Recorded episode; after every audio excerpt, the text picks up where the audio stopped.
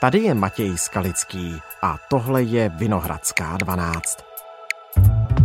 Nově zvolený prezident Petr Pavel se pomalu chystá na novou roli. Je důležité, aby tam proběhl při předávání hluboký audit. Budoucí hradní kancléřka Jana Vohralíková se chce v týdnu sejít se současným kancléřem Bratislavem Minářem. Prahu na to mám, větrat umím a e, výzev se A nebojím. Petr Pavel chce změnit i fungování samotného úřadu. Stálo za to to vnímání úřadu trochu vrátit blíž k zemi.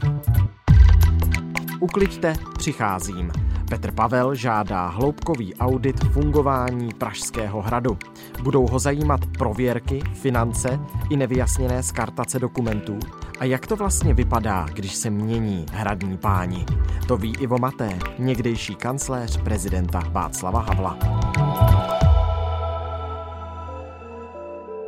Dnes je úterý 31. ledna. Dobrý den, vítejte ve Vinohradské 12. Dobrý den. Co si představujete pod tím hloubkovým auditem hradu, o který teď bude usilovat zvolený prezident Petr Pavel? Asi bychom se museli zeptat Petra Pavla, jak si to představuje. Já bych to interpretoval jakýsi eh, pokus opravdu o audit nejenom ekonomický, účetní, ale dokonce i personální eh, stavu třeba i těch prověrek mezi zaměstnanci, počtu zaměstnanců a samozřejmě i stavu těch podřízených organizací, respektive těch, které zřizuje kancelář prezidenta republiky. Mm-hmm. To je zpráva Pražského hradu a lesní zpráva Lány.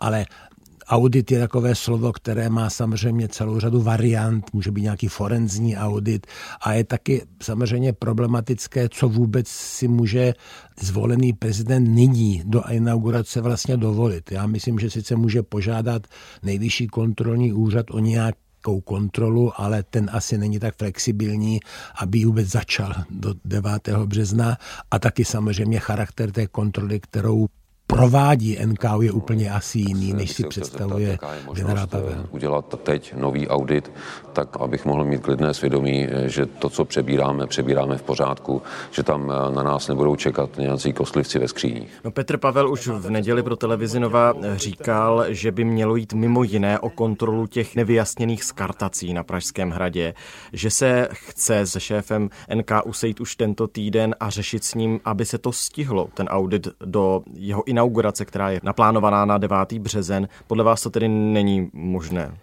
Já nevím, zda má NKU takové kapacity volné. Obyčejně je to tak, že NKU má dlouho plánovanou činnost, schválenou dopředu kontrolní, hmm. má kontrolní plán a jestli má nějakou volnou kapacitu, tak to ad hoc, která by během tří týdnů byla něco schopno, schopna samozřejmě realizovat, vůbec netuším. Nebývá ovšem tedy cílem kontroly právě zrovna NKU, tedy nějaký tajný archiv nebo prostě archivní služba, ta se většinou, ta kontrola zabývá účetnictvím, čili to je velmi atypická věc a to třeba může asi udělat někdo jiný, třeba Národní archiv nebo Ministerstvo vnitra, nebo archivní služba hmm, Ministerstva vnitra. K tomu jistě jsou kompetentní jiní státní úředníci právě ke kontrole toho tajného archivu a zacházení s tajnými, respektive klasifikovanými materiály. Rozumím tomu, protože teď to vypadá, že Petr Pavel chce kontrolovat i tu spisovou službu, která už byla v minulosti pokutovaná třeba ministerstvem vnitra za to nakládání s těmi dokumenty za některé ty skartace. To znamená, bude to asi mnohem větší věc, než kterou vy jste třeba sám zažil. Ten audit, který byl v roce 2003, kdy končilo prezidentství Václava Havla. To tenkrát požádal prezident Havel celkem z rozumných důvodů, když končil jeho mandát. Úřad vlády a Pražský hrad v minulých letech nehospodárně nakládali z prostředky státu. Zjistil to nejvyšší kontrolní úřad. Podle něj úřad vlády v letech 2000 a 2001 prohospodařil přes 7 milionů korun. To byla vlastně kontrola NKU tím pádem déle plánovaná, protože s předstěm vyžádaná. Ale týkala se opravdu spíš jaksi věcí ekonomických a samozřejmě jim podobných, čili spíš šlo právě o to účetnictví a stav zásob a, a stav státních vyznamenání v rezervě a podobně. Když jste říkal, že si myslíte, že ten audit může v sobě obsáhnout i audit personální, co to přesně znamená? Že by si Petr Pavel chtěl zjistit, kdo má jakou prověrku, kolik lidí vůbec kde, jak pracuje, aby se nějak zorientoval? Protože hrad to je moloch asi. Já myslím, že to není moloch a je to právě zrovna jeden z cílů nebo otázek, které případná kontrola NK vůbec neřeší. Hmm. To znamená personální audit, stav vlastně eh, nejenom tedy prověrek u těch zaměstnanců špičkových, ale vůbec personální audit se týká ale z čeho jiného. Jejich nějakých personálních profilů, kontaktů nebo dokonce kvality eh, manažerské, čili eh, tak já vidím jakoby personální audit. Těch zaměstnanců přímo v kanceláři prezidenta republiky není mnoho, já si myslím, že jich je do stovky, hmm. takže to není žádný velký moloch, ale určitě z té stovky je celá řada eh, pracovníků, třeba subalterních, nechci je nějakých se jich dotýkat, kteří tam pracují už přes několik prezidentů, protože vytvářejí anebo tedy naplňují takovou tu klasickou úřednickou činnost styk s veřejností například, hmm. nebo někteří legislativci. To prostě ty ani se neměnili, kromě těch šéfů eh, s novými prezidenty, ale potom je tam samozřejmě ta vrstva těch manažerů, kteří rozhodně tím personálním auditem kvalitativním, jak si asi představuje, pan Pavel Mbrojit musí. A přijít na hrad a vyměnit celou kancelář prezidenta republiky, to se dá, nedá? No celou určitě ne, sto lidí to není možné, ale jak si šéfy třeba těch odborů, to bych navrhoval panu generálovi, aby určitě vyměnil samozřejmě, i když to je taky náročné, protože musí mít přirozeně celou baterii nových lidí, kteří se okamžitě v té problémce vyznají. To vůbec není jednoduché, ale zase na ty původní spolehat nemůže, což mu možná ten personální audit nějakým způsobem prokáže. Ale ze zákona existuje sui generis zákon o kanceláři prezidenta republiky z roku 1993, který nebyl příliš často novelizován, na rozdíl od celé řady jiných zákonů v České republice. A z toho samozřejmě vyplývá, že prezident schvaluje organizační řád nebo organizační strukturu té kanceláře prezidenta republiky. Čili je zcela v rukou hmm. toho prezidenta, ne před 9. březnem, ale okamžitě potom prostě e, představit, prezentovat úplně nový organizační řád, to znamená jinou strukturu těch odborů, nebo je dokonce jinak nazvat ty odbory. Hmm. Prostě to všecko může udělat spolu s nově jmenovaným vedoucím či vedoucí kanceláře prezidenta republiky. S Janou Vohralíkovou, novou to je, to je dezignovaná nová kancléřka, my říkáme teda kancléřka, ale zákon mluví o vedoucí kanceláře prezidenta republiky. Na to byl Luboš Dobrovský, například můj předchůdce, velmi háklivý. Pro mě pozice kancléře je pozice úředníka, profesionálního manažera. Ta práce už teďka začíná, protože my musíme připravit společnou schůzi obou komor, na kterých bude prezident svolávat slavnostní slib. Je to pravá ruka vedoucí KPR pro prezidenta republiky, ať už to byl v minulosti pan Minář, nebo teď to bude nově paní Vohralíková? tak asi pan Minář byl možná pravá je levá ruka, to já nevím, to nedokážu odhadnout. Nemyslím si to ani o sobě, ani o panu Metkovi, ani o panu Dobrovském, s kterým jsem se dobře znal, panu Schwarzenbergu, že bychom byli nějaké pravé ruce nebo pravá ruka prezidenta republiky. On má kolem sebe další lidi, on samozřejmě skrze ten označní řád jmenuje vedoucí těch odborů, kteří jsou vlastně takový další nejbližší poradci a pod nimi jsou další lidé, kteří pro něj eh, pracují a třeba některým dokonce, k některým má dokonce třeba blížší vztah nebo důvěrnější než přímo ke kancléři, to je prezident od prezidenta, možná, že týden od týdnu. No řekněte, co jste měl všechno pod palcem, tak vy jste byl také vedoucí KPR za prezidenta Havla. Tak já jsem nakonec přišel do kanceláře jako zástupce vedoucího, to bylo obrovská výhoda, taky to moc rychle nešlo. Dnes není, můžete skončit jeden den jako generální ředitel České televize a druhý den být vedoucí kanceláře prezidenta republiky. A vlastně to bylo ideální, myslím, pro všechny. Pro, pro mne určitě, ale jistě i pro prezidenta republiky, i pro uh, Ivana Metka uh, mít sedm měsíců na předání té celé agendy a na to, co prezident hlavně ode mě chtěl a co už Ivan Medek nechtěl dělat, a to nový organizační řád. Hmm. A ten já jsem teda stavěl, samozřejmě ve spolupráci s Ivanem Metkem a ten samozřejmě do jisté míry měnil kompetence a přezařoval některé činnosti z kanceláře do zprávy Pražského hradu a zpět. A e, byla to samozřejmě velmi křehká práce, ale ve finále vznikl nový roznační řád, který prezident schválil a podle kterého se potom vlastně od e, konce roku 98 kancelář vyvíjel. Hmm. A při té běžné činnosti denodenní potom, když už je tedy všechno nastaveno, tak e, co všechno má vlastně kancléř na starosti? Tak především tedy odpovídá prezident za chod té kanceláře, bezchybný.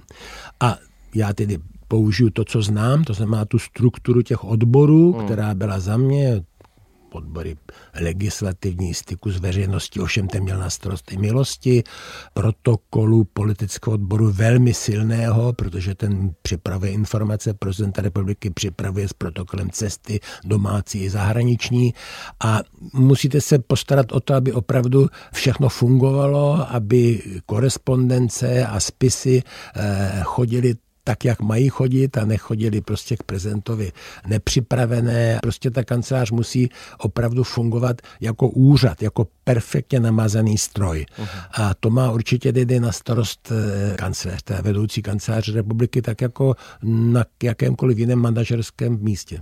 Když se teď budeme soustředit na to, protože vy jste to také sám zažil, když se mění tedy eh, obsazení toho hradu z jedné éry na druhou, když odcházel Václav Havel, přicházel Václav Klaus. To je kamínek po Rudolfu II. Teď dala Eliška sem, to asi patří hradu, ten kamínek. No a tady mám růženec od papeže a asi patří státu, ne? To je státní pečeť, ne? Maria. Tak teď se zeptám úplně laicky, ale co všechno si musí předat? Příchod Václava Klauze byl naprosto atypický. Dneska už si nikdo nespomene že Česká republika měsíc, měsíc bez prezidenta, protože Václav Klaus byl zvolen teprve v třetím kole třetí volby, čili od konce mandátu 4. února Václava Havla do nástupu Václava Klause uplyl víc než měsíc a tím pádem to předání bylo poměrně atypické. Já si ani nedokážu představit, že by ti prezidenti se nějak předávali něco. Teď se mluví o tom, že, že se setká Miloš Zeman s eh, Pavlem, to samozřejmě chápu, je logické, ale by si předával nějakou agendu, kromě nějakých knížecích rad eh, Miloše Zemana vůbec nepředpokládám. Hmm. Kde si ovšem, co si musí předat, tak to je přirozeně agenda a materiál té kanceláře prezidenta republiky. Já jsem vypracoval pro svého následníka Jiřího Weigla naprosto perfektní protokol, kde byly nejenom ty věci personální a, a ekonomické, stavy účtu, ale taky samozřejmě eh, stav příprav různých cest, eh, co je všechno v jednání, které zákony čekají na podpis, které se nedoporučí podepsat, nebo které milosti čekají. Prostě kompletní stav, nejenom teda říkám ten účetní a personální, ale taky vlastně obsahu té práce těch odborů. Mm-hmm. Co nějaké tajné dokumenty? Ty se nepředávají, tam je prostě přesný protokol v té tajné spisovně, eh, které dokumenty tam jsou, které kdy přišly, hmm. přirozeně přicházejí stále, to znamená i v tom období, kdy nebyl prezident, ale s těmi se mohli samozřejmě seznámit jen lidé, kteří tomu měli příslušnou prověrku. Nás tehdy bylo eh, v kanceláři prezidenta dost. My jsme brali ten zákon velmi vážně, on taky byl v té době nový a bylo potřeba jít příkladem, čili to přísně tajné, které myslím dneska nemá nikdo na tom té kanceláři prezidenta republiky.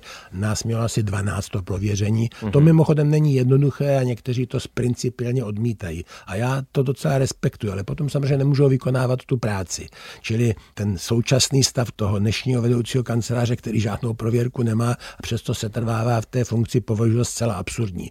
Protože ty klasifikované materie tam neustále přicházejí, někdo je musí přijímat a nemůže samozřejmě to záviset na dvou nebo kolika třech pracovnících té tajné spisovny, kteří tu prověrku opravdu musí mít a potom už to rovnou může tomu prezentovi, protože nikdo jiný se s tím nesmí seznámit. Jak potom připravují tedy agendu do prezentovi, když nesmí vidět hmm, do těch hmm. základních věcí a ten vedoucí té kanceláře vlastně ani nemůže posoudit práci těch lidí, protože on ani nemůže zjistit, jestli dělají ty rozbory a ty rezume a doporučení správně nebo špatně, pač sám nemůže tu obálku otevřít. To je plně absurdní. Hmm. Prostě to je strašná situace, která je nepřijatelná. Já si myslím, že to příštího prezidenta už nenastane, ale to předání teda té tajné spisovny je poměrně jednoduché. Musí určitě v tom protokolu být o tom zmínka, jak je stav těch dokumentů samozřejmě, eventuálně, kdy byla poslední skartace a podobně, to určitě, ale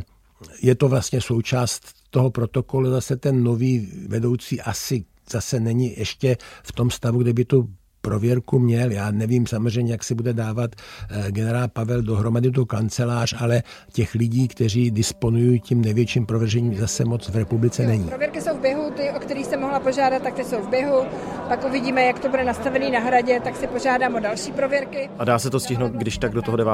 března? Podle mne na ty nejvyšší katery to nejde stihnout, protože tedy možná, že dneska už má Národní bezpečnostní úřad jiné, jinou praxi, ale my jsme ty prověrky uh, prožívali možná několik měsíců, třeba tři, čtyři, i pět měsíců trvala prověrka na tajné a přísně tajné, kterou uděluje NBU a není to moc příjemné, to já se můžu otevřeně říct, musíte svolit k nahlížení do svých účtů a souhlasit s operativním sledováním a eventuálně odposlechy a podobně.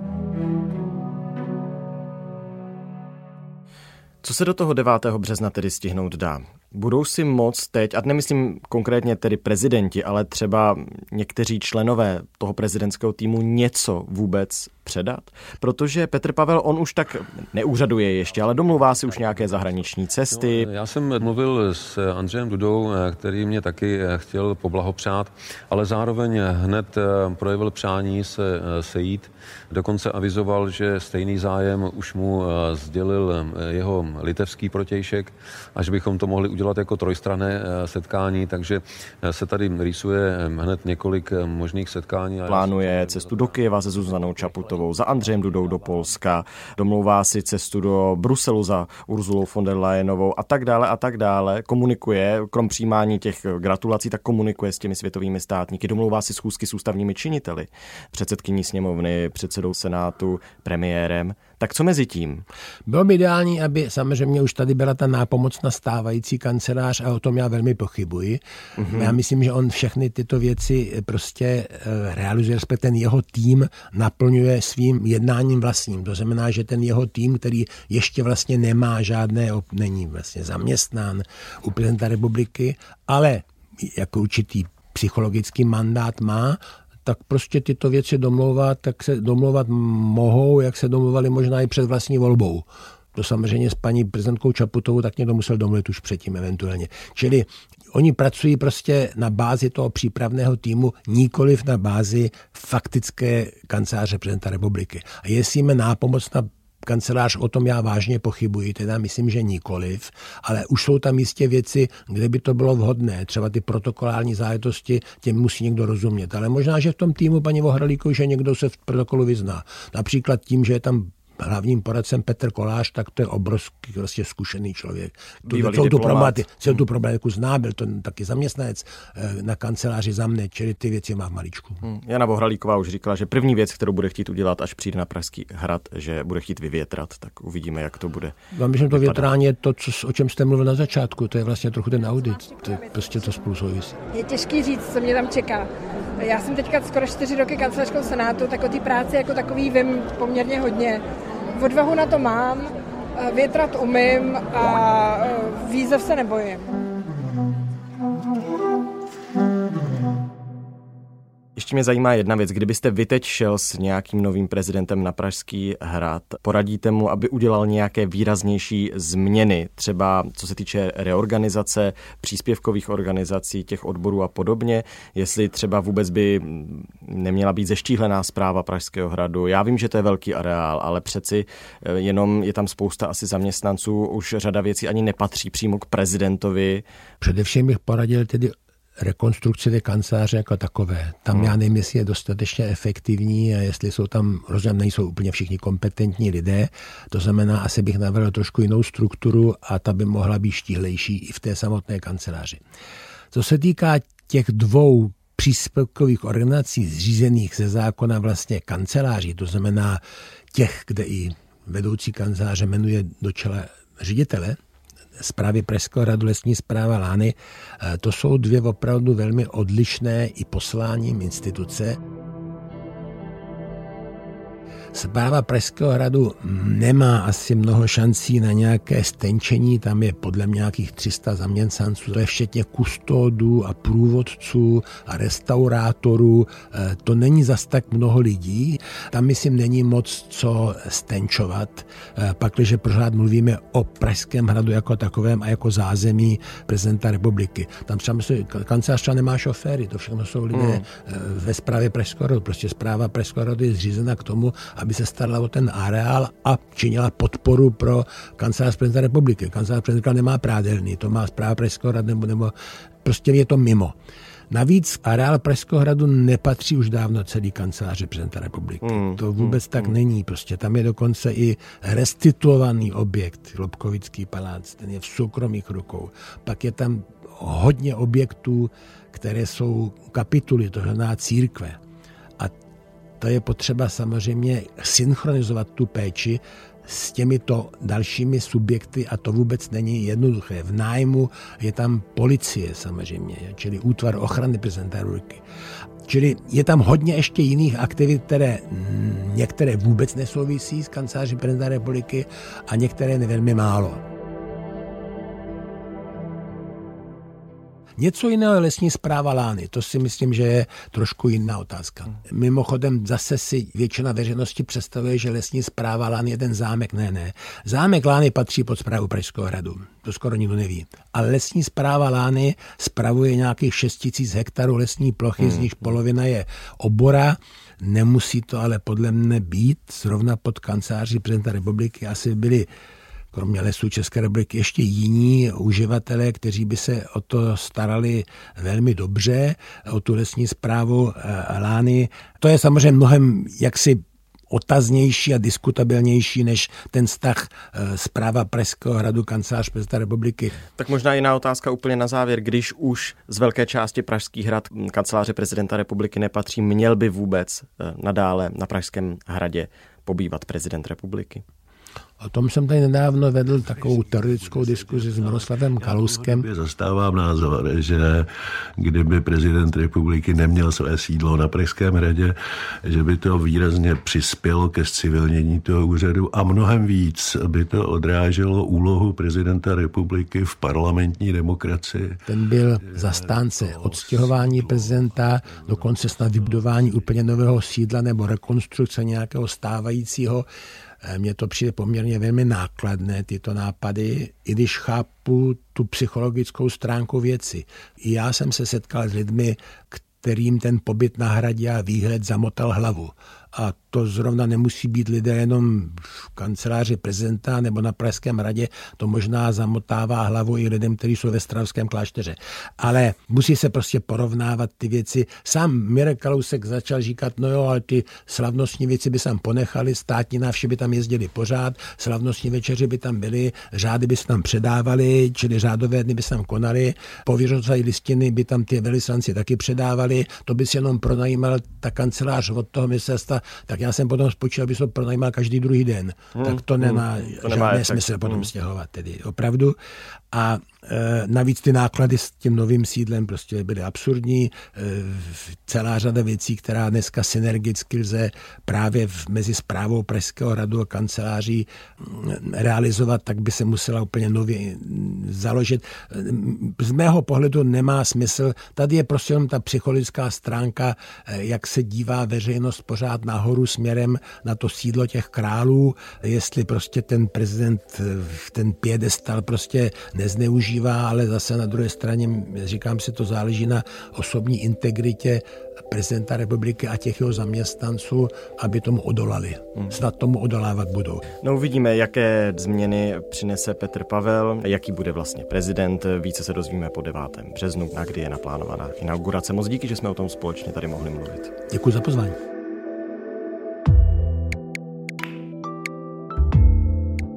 Tohle už je všechno z Vinohradské 12, z pravodajského podcastu Českého rozhlasu. Dnes byl hostem Ivo Maté, bývalý vedoucí kanceláře prezidenta republiky za prezidenta Václava Havla. Probírali jsme spolu předávání moci i chystaný hradní audit. Další epizody Vinohradské 12 najdete jako vždy na webu iRozhlas.cz, v aplikaci Můj rozhlas a ve všech dalších podcastových aplikacích.